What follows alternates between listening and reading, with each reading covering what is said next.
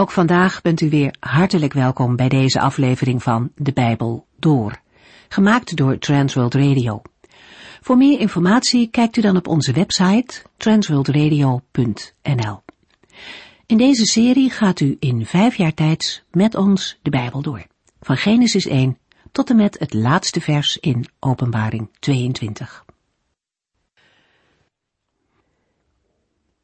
In onze vorige uitzending over de eerste verse van 2 Timotheus hoofdstuk 3 kwamen we onderwerpen tegen die ook heel herkenbaar zijn voor ons. Paulus schrijft hier aan zijn jonge medewerker over de laatste dagen en de kenmerken van die periode.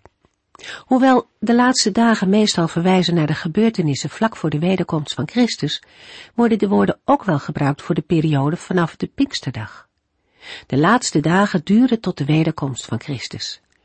En Paulus maakt duidelijk dat Timotheus in zijn tijd al met de omstandigheden van de eindtijd, de afval van het geloof, te maken heeft. Het zijn zware tijden voor christenen. En hoewel het lijkt alsof we in ons land geen vervolging hebben, herkennen we in de beschrijving van Paulus ook veel uit onze westerse wereld. Mensen houden alleen van zichzelf en van hun geld, zo begint de apostel. Mensen zijn hoogmoedig en trots. Ze maken God belachelijk maar ook de medemens. En dat uitzicht bijvoorbeeld in ongehoorzaamheid richting ouders of ondankbaarheid. Mensen zijn meer liefhebbers van genot dan van God. En zo noemt de apostel een hele rij kenmerken van mensen uit de laatste dagen. Ze zijn wel religieus, maar wijzen de kern, de Heer Jezus, af. De zelfgenoegzaamheid van veel oppervlakkig christendom moet ons ook waarschuwen. Leven als christen in ons land brengt ons niet in de gevangenis, maar op veel andere manieren wordt ook hier geprobeerd om het christelijk geloof buitenspel te zetten. Laten we niet toegeven aan de druk van de samenleving, maar leven zoals God van zijn kinderen vraagt. Laat zijn woord norm blijven in ons denken en in ons doen. Wij gaan verder in dat woord. 2 Timotheus hoofdstuk 3 vanaf vers 8. In de vorige uitzending hebben we de waarschuwingen van Paulus gelezen, adviezen voor zijn medewerker en geestelijke zoon Timotheus. Toch zijn de adviezen, raadgevingen en instructies niet alleen nuttig voor Timotheus, maar ook voor ons. Paulus waarschuwde voor mensen die in uiterlijkheden wel godsdienstig doen, maar de kern van het evangelie afwijzen. In 2 Timotheus 3 vers 5 tot en met 7 schrijft de apostel, houd zulke mensen op afstand. Ze zijn van het soort dat listig het huis van andere mensen binnendringt en vrouwen inpalmt die zondigen en zich door begeerte laten beheersen. Zulke vrouwen lopen altijd achter nieuwe leraren aan, zonder ooit de waarheid te aanvaarden. Vanwege hun culturele achtergrond hadden de vrouwen in de gemeente van Efeze niet veel kennis van de christelijke godsdienst. Ze genoten van hun nieuwe vrijheid en onderzochten gretig de waarheid van het christendom, maar konden daardoor ook een makkelijk doelwit zijn voor valse leraars.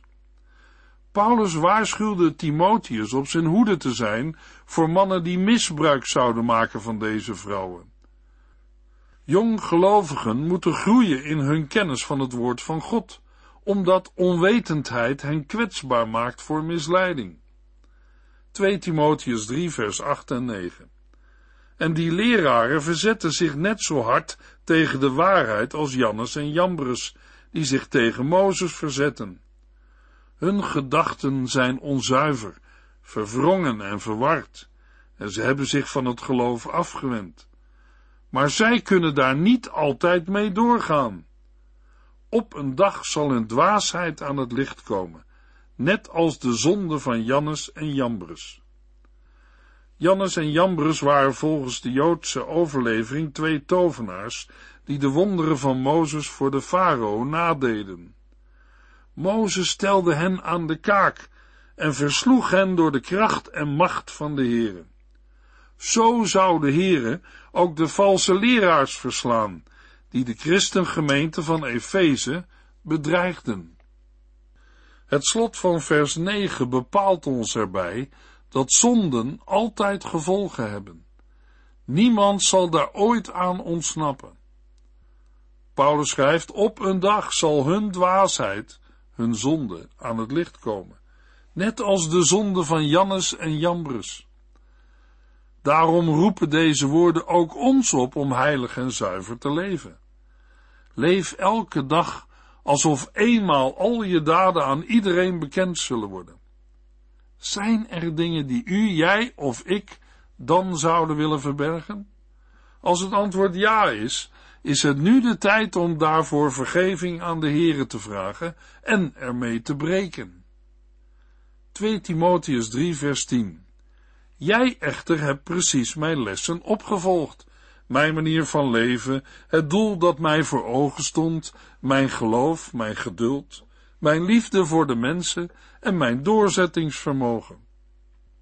Tegenover de beschrijving van de valse leraars uit de vorige versen legt Paulus nu de nadruk op jij en mijn. Hij stelt zichzelf aan Timotheus ten voorbeeld. Door de zendingsreizen met Paulus heeft Timotheus zich de leer en de manier van leven van Paulus eigen gemaakt. De vertrouwelijke band tussen beiden wordt duidelijk uit 1 Corinthians 4 en Filippenzen 2. In 1 Corinthians 4 vers 17 schrijft Paulus, daarom heb ik ook Timotheus naar u toegestuurd. Hij is voor mij als een eigen kind, een trouw dienaar van de Here. Hij zal u eraan herinneren hoe ik voor Jezus Christus leef en welk onderwijs ik in elke gemeente geef. In Filippenzen 2 vers 19 tot en met 22 lezen we, Als de Heer Jezus het wil, zal ik binnenkort Timotheus naar u toesturen, zodat hij mij, als hij daarna bij mij terugkomt, kan bemoedigen door te vertellen hoe het met u gaat. Er is niemand die zo met mij meevoelt als Timotheus. Niemand wie u wel en wee zo ter harte gaat.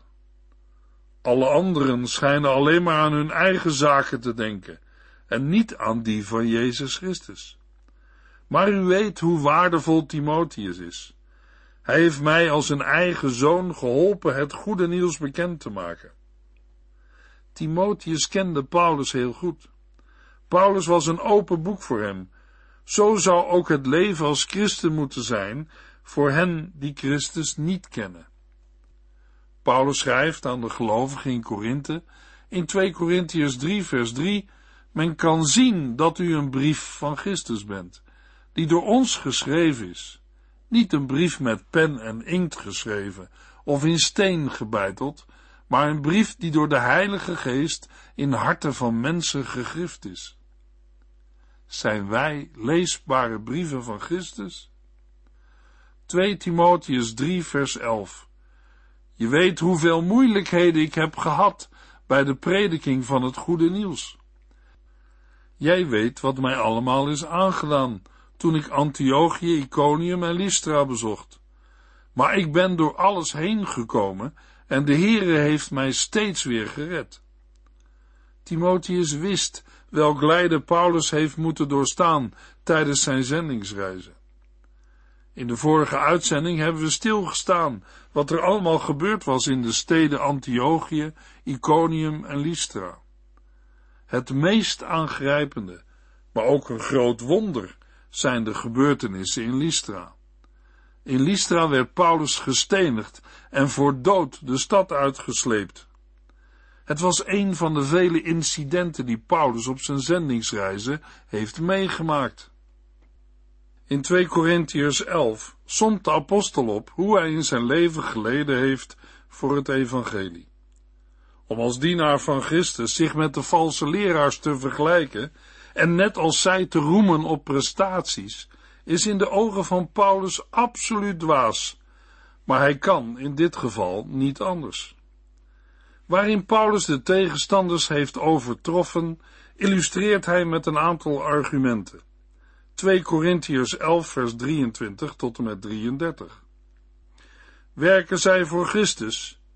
Ik ben natuurlijk niet wijs dat ik dit zeg, maar ik heb veel harder gewerkt dan zij. En zo kan ik wel doorgaan. Ik heb veel vaker in de gevangenis gezeten. Ik ben ettelijke keren afgeranseld. Ik heb meermalen oog in oog met de dood gestaan. Ik heb van de Joden vijf keer de beruchte veertig min één zweepslagen gehad. Ik ben drie keer met stokken geslagen en één keer met stenen bekogeld. Ik heb drie keer schipbreuk geleden. Ik heb eens een nacht en een dag in open zee rondgedobberd. Ik heb veel gereisd, waarbij ik vaak gevaar liep door overstromingen, rovers, aanvallen van mijn eigen volk en van anderen. Altijd dreigde er gevaar. Rellen in de steden, dood in de woestijn, verdrinking op zee, verraad door valse christenen. En dat is nog niet alles. Elke dag voelde ik de verantwoordelijkheid voor alle gemeenten. Wie is zwak, zonder dat ik met hem meevoel? Zou het mij koud laten als iemand ten val werd gebracht? Als ik mij ergens op moet beroemen, doe ik dat liever op de dingen waarin ik zwak ben. God, de Vader van onze Heer Jezus Christus, die voor altijd alle eer toekomt, weet dat ik de waarheid spreek. Toen ik in Damaskus was, liet de stadhouder van koning Aretas de stad bewaken om mij gevangen te kunnen nemen. Maar mijn vrienden lieten mij in een mand door een gat in de stadsmuur zakken, zodat ik kon ontsnappen. 2 Timotheus 3 vers 12 Ja, het is nu eenmaal zo, dat wie werkelijk één met Jezus Christus willen blijven, het zwaar te verduren krijgen van de mensen die hem haten. De gedachte dat vervolgingen onvermijdelijk zijn voor ware gelovigen, vinden we ook in Handelingen 14 en 1 Thessalonicense 3.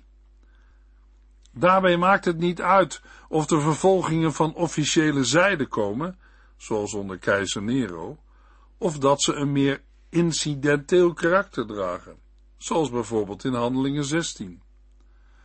Met de woorden wie werkelijk één met Jezus Christus willen blijven, wordt aangegeven dat het geestelijk leven van een gelovige een leven is in verbondenheid en eenheid met Jezus Christus. Dat het lijden in Christus een positief gevolg heeft, wordt door de heiland zelf al duidelijk gemaakt in de bergreden. In Romeinen 8 schrijft Paulus dat het delen in het lijden van Christus tot gevolg heeft dat wij ook dezelfde heerlijkheid zullen krijgen als hij. 2 Timotheus 3 vers 13 De slechte mensen en de valse leraren zullen steeds slechter worden en velen misleiden. Zij zelf worden op hun beurt misleid door de duivel. Voor slechte mensen en valse leraren staat in het Grieks slechte mensen en tovenaars. Het Griekse woord heeft de betekenis van bedriegers en tovenaars. Daarmee verwijst Paulus naar de dwaalleraars uit vers 8 en 9. Of het gebruik van het woord tovenaar ook inhoudt dat de dwaalleraars zich met magische praktijken bezighielden, is niet zeker. In Handelingen 19 vers 19 lezen we wel dat in Efeze sommigen die gelovig waren geworden zich met toverij en magie hebben bezig gehouden. Dat de slechte mensen en de valse leraren steeds slechter worden, is waarschijnlijk ironisch bedoeld en betekent dat zij groeien of vooruitgaan in het kwaad. De dwaalleraars of valse leraren misleiden anderen, maar ze zijn ook zelf het slachtoffer van misleiding. Zij misleiden elkaar en volgen de leringen van misleidende en boze geesten. Paulus had dit al eerder aangegeven in 1 Timotheus 4, vers 1 en 2, waar hij schrijft, maar de Heilige Geest zegt ons heel duidelijk dat er een tijd zal komen waarin sommigen in de gemeente zich van Christus afwenden en leraren gaan volgen die zich door de duivel laten leiden. Deze schijnheilige leraren vertellen leugens en hebben hun eigen geweten het zwijgen opgelegd. Deze slechte mensen en valse leraren zijn wel misleid, maar niet onschuldig. Ze hebben eerst het onderwijs van Paulus afgewezen en verworpen. In 1 Timotheus 1 vers 19 hebben we gelezen, Want sommige mensen hebben hun geweten geweld aangedaan door, hoewel zij de goede weg kenden, slechte dingen te doen. Daardoor zijn zij het geloof in Christus kwijtgeraakt. 2 Timotheus 3 vers 14 en 15 Maar jij moet blijven geloven wat je is geleerd. Je weet dat het allemaal waar is, omdat je weet dat je ons kunt vertrouwen. Wij hebben het jou immers geleerd. Jij hebt van jongs af aan geleerd wat er in de boeken staat, die je het inzicht geven hoe je gered kunt worden door het geloof in Jezus Christus. Met de woorden maar jij benadrukt Paulus de positie van Timotheus tegenover de dwaalleraars. Timotheus moet blijven vasthouden aan de hem overgeleverde leer, aan wat hem is geleerd. Onder de Bijbeluitleggers is er discussie over het punt of Paulus de enige was die Timotheus onderwijs heeft gegeven, of dat er ook anderen bij betrokken waren. Volgens 2 Timotheus 2 heeft Paulus Timotheus onderwijs gegeven. Trouwens, heel 1 Timotheus bestaat uit onderwijs van Paulus aan Timotheus, maar kennelijk waren er ook anderen betrokken bij het geven van onderwijs. We kunnen daarbij denken aan de moeder en grootmoeder van Timotheus, die verantwoordelijk waren voor het eerste onderwijs in het woord van God. In vers 15 schrijft de apostel, Jij hebt van jongs af aan geleerd wat er in de boeken staat. Naast de moeder en grootmoeder van Timotheus zullen ook andere medewerkers van Paulus, bijvoorbeeld Silas, Timotheus dingen hebben geleerd.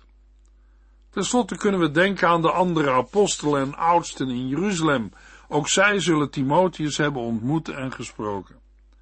Deze mensen waren betrouwbaar. Daarom kan Timotheus vertrouwen op wat hij heeft geleerd. Overal waar het Nieuwe Testament over de boeken spreekt, gaat het over het Oude Testament. Met uitzondering van 2 Petrus 3 vers 16, waar de brieven van Paulus impliciet ook met de boeken worden genoemd. Ook door het lidwoord de is boeken hier bepaald. Het gaat om de heilige schriften, het Oude Testament. Hieruit is op te maken dat Timotheus door zijn moeder en grootmoeder Joods is opgevoed. In 2 Korintiërs 11 vers 22 geeft de apostel ook aan dat hij een Hebreeër is. Hij schrijft, zijn zij Hebreeërs? Ik ook. Zijn zij Israëlieten? Ik ook. Stammen zij van Abraham af? Ik ook. De kennis van het Oude Testament kan inzicht geven hoe je gered kunt worden door het geloof in Jezus Christus. Het kan een mens wijs maken tot redding, als het gepaard gaat met geloof in Jezus Christus. De redding of behoudenis ligt niet in het kennen van het Oude Testament zelf, maar uitgaande van het geloof in Jezus Christus, kan uit het Oude Testament bewezen worden dat Jezus de Christus de Messias is en dat de redding in hem wordt gevonden. Een mooi voorbeeld vinden we in de geschiedenis van Petrus en de Romeinse commandant Cornelius in Handelingen 10. In zijn toespraak verklaart Petrus aan Cornelius, zijn gezin, huisgenoten en personeel, dat hij en de andere apostelen de opdracht van de Heer Jezus hebben gekregen het evangelie bekend te maken en de mensen te verzekeren dat Jezus door God is aangesteld om recht te spreken over de levenden en de doden. Handelingen 10, vers 43. Alle profeten hebben over hem gesproken. Zij hebben verklaard dat ieder die in hem gelooft, door zijn naam vergeving van zonden krijgt. Met de woorden alle profeten bedoelt Petrus de profeten uit het Oude Testament. Vandaag geldt dat niet alleen het Oude Testament, maar ook het Nieuwe Testament, de hele Bijbel, inzicht geeft in hoe een mens gered kan worden door het geloof in Jezus Christus. 2 Timotheus 3, vers 16.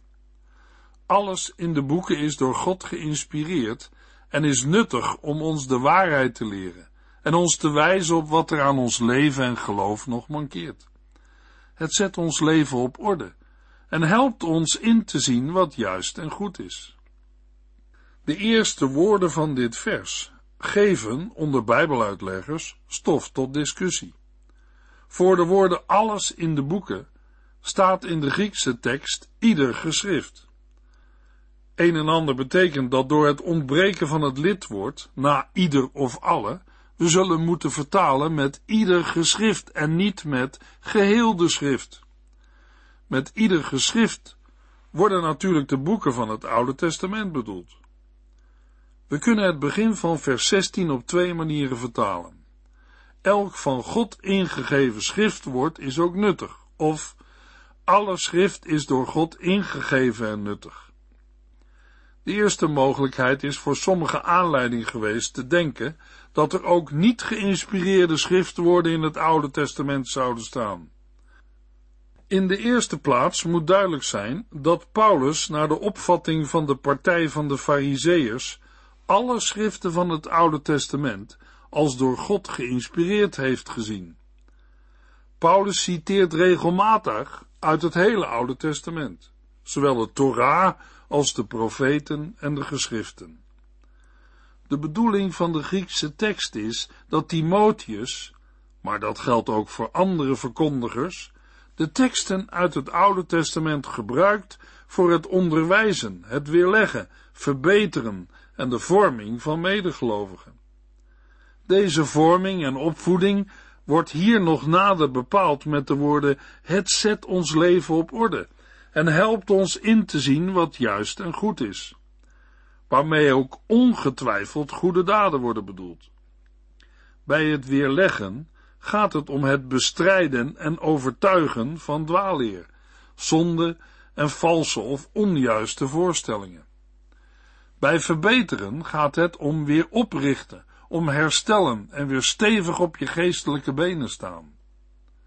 2 Timotheus 3 vers 17 Zo maakt God ons klaar, opdat Hij ons voor elk goed werk kan gebruiken.